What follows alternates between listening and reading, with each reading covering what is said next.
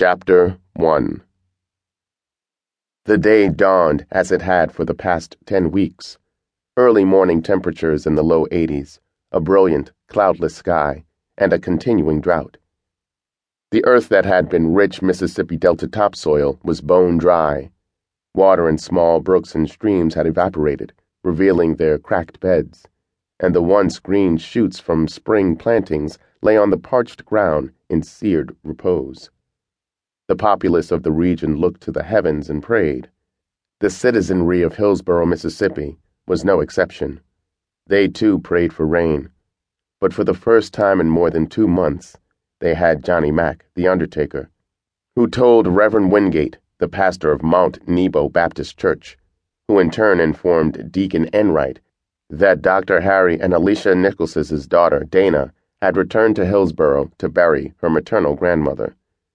Two decades ago, Georgia Sutton had taken her granddaughter north to live with her sister following the tragic deaths of Dana's parents.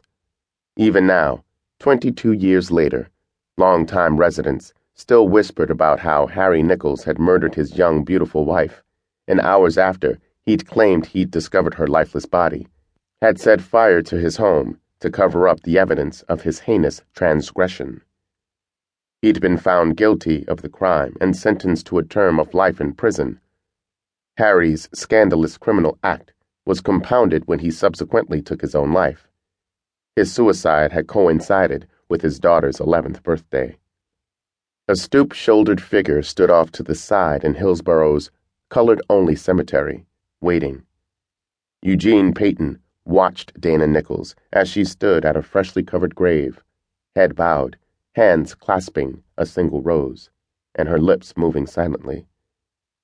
He and Dana were not alone in the cemetery. A few of Hillsborough's curious non believers and gossip mongers had come with the pretense of placing flowers or saying prayers at the graves of their deceased family members. Eugene was certain that many were as shocked as he was when he saw Dana Alicia Nichols for the first time in more than twenty years. Her resemblance to her late mother was uncanny only those who had viewed Alicia up close would have noticed the minute difference in the two women. Dana had a tiny mole high on her right cheekbone. Not only did Dana look exactly like her murdered mother, but she also inherited the woman's sultry voice.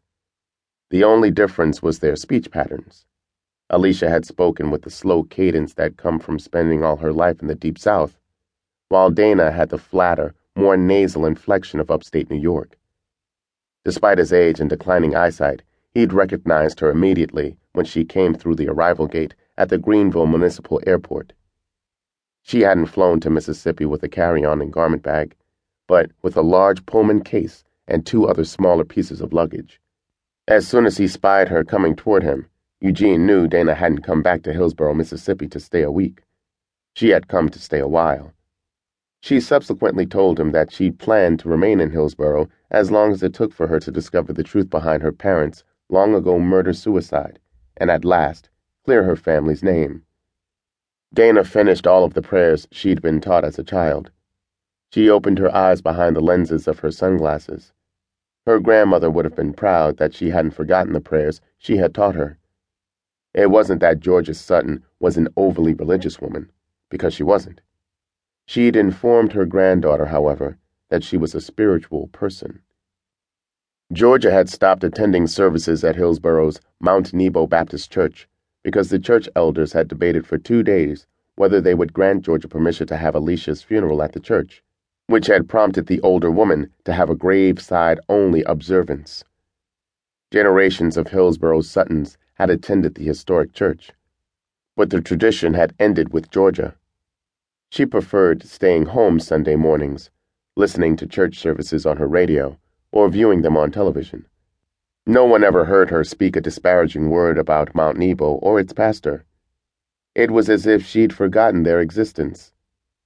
Bending at the knees, Dana placed the single rose on Georgia Rose Sutton's grave. Georgia's name had been carved into a headstone years before, but now a recent date had been added. Arrangements were made before Dana was born that Georgia would be buried in the same